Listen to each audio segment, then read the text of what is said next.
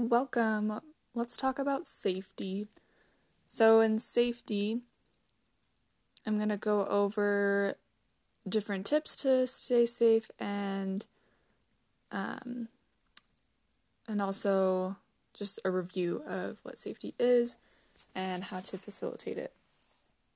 So, safety is the condition of being safe from undergoing or causing hurt, injury, or loss. And it's a basic human need. It's second only to survival needs such as oxygen, nutrition, and fluids.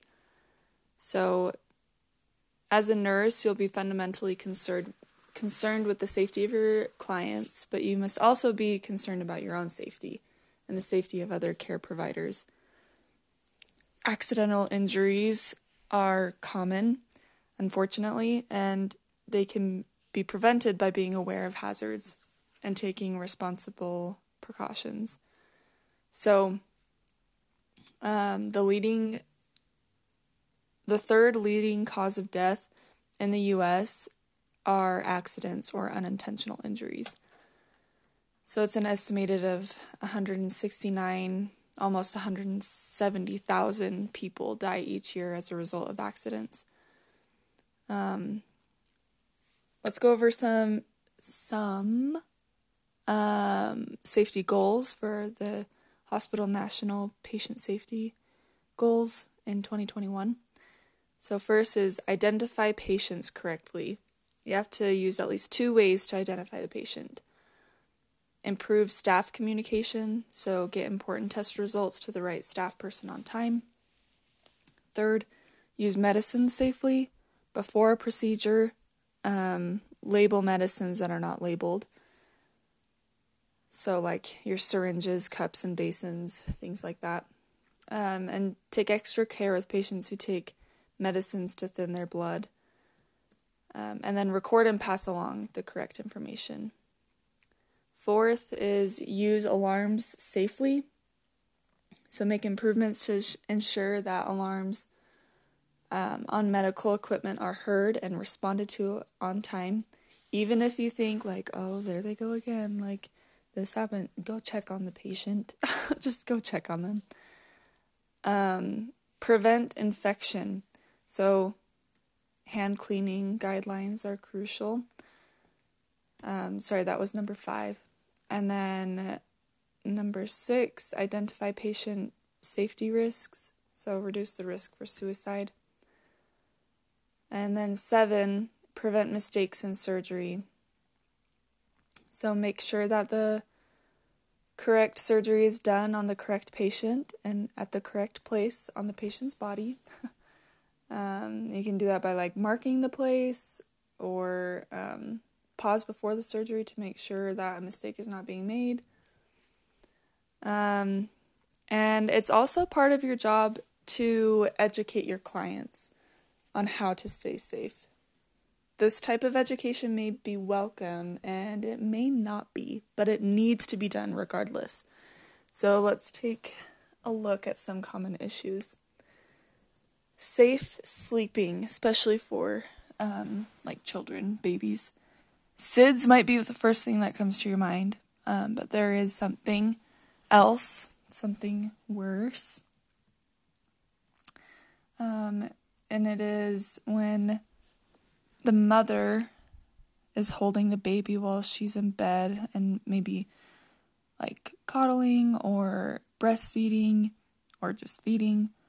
Um, and the mom falls asleep, kind of falls onto their baby and smothers them. So that that is not good and so educate patients to just don't hold the baby in bed while don't hold the baby in bed. Um, another safety hazard, there are lots in the home. So um, like dressers and stands, like a TV stand or something like that, that a toddler could easily pull on and have it fall on them. Preschoolers in the pool. Um, adolescent driving, teach them about that. And adolescent vaping. and adult lifestyle, so drinking, smoking, processed foods, geriatric falls, adult polypharmacy, and safety hazards in the community. So, um, like, um, crowded places with lots going on, you know, that could lead to spread of disease or stampeding. um, safety hazards in the healthcare facility is another one as well. So make sure your environment is safe and taken care of.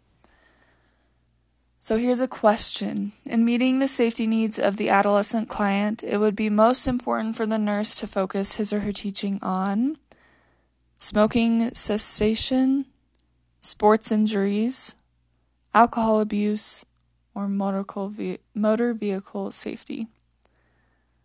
The answer is motor vehicle safety because yes, smoking is a risk for adolescents, sports injuries as well, as well as alcohol abuse. But adolescents will, if not be driving a lot of the time, We'll be in a car. And uh, so that is also the leading cause of death for adolescents. So educate them on that. So, nursing history. Um, assess for history of falls or um, or accidents. Note assistive devices. Be alert to history of drug or alcohol abuse. Obtain knowledge of family support systems and home environment. And what about abusive relationships too? In some cases, restraints will be necessary. There are um, like soft res- restraints and more firm ones, but there are things like sedation, that's a restraint. Um, the cuffs that go on their hands so they don't um, pull at their tubes or anything like that. There are also mitts for those as well. For babies, swaddling is a restraint. And then there's also the um, more intense or hard restraints, and that's um, like four four point restraints. So restraining their all all four limbs. This is very important to follow facility protocols because restraints are kind of a last resort. Are they even necessary? And if so, what kind? You want to go to the least invasive um, and also for how long will you need them on. And it you must have a provider order for this and you must give relief on a schedule. You have to be very diligent. You also must notify family or give education to the client as to why restraints are necessary and appropriate documentation is done as per protocol. So, there are some safety plans for victims of domestic abuse.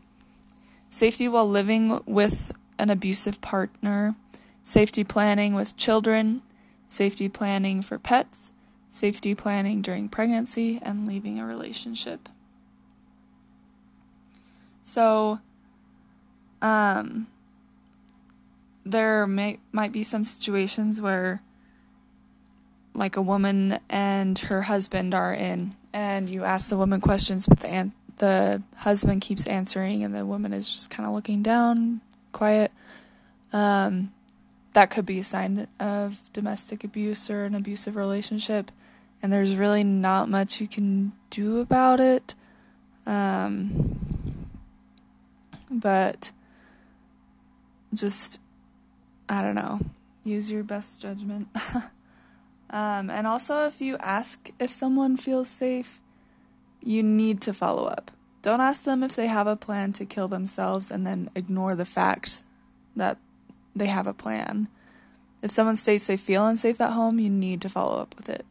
If you don't want to follow up, then don't ask. But just be sure to follow up if you ever know someone feels unsafe. There are multiple safety hazards for healthcare workers, such as back injury, needle stick injury, radiation injury, workplace violence, violence from clients. And some preventions are body mechanics, using correct form, sharps awareness and proper disposal, radiation precautions, and environmental awareness of personal safety. So, knowing the community in which you serve. There may be people that um, come in and that you're caring for that, I don't know, could be part of a gang or anything like that. And if you do anything to make them mad, then watch your back. So just know where the place that you serve and uh, take appropriate precautions. Um, and really, that's it as far as safety goes. So, um, good luck. You've got it. You're doing great. Keep it up.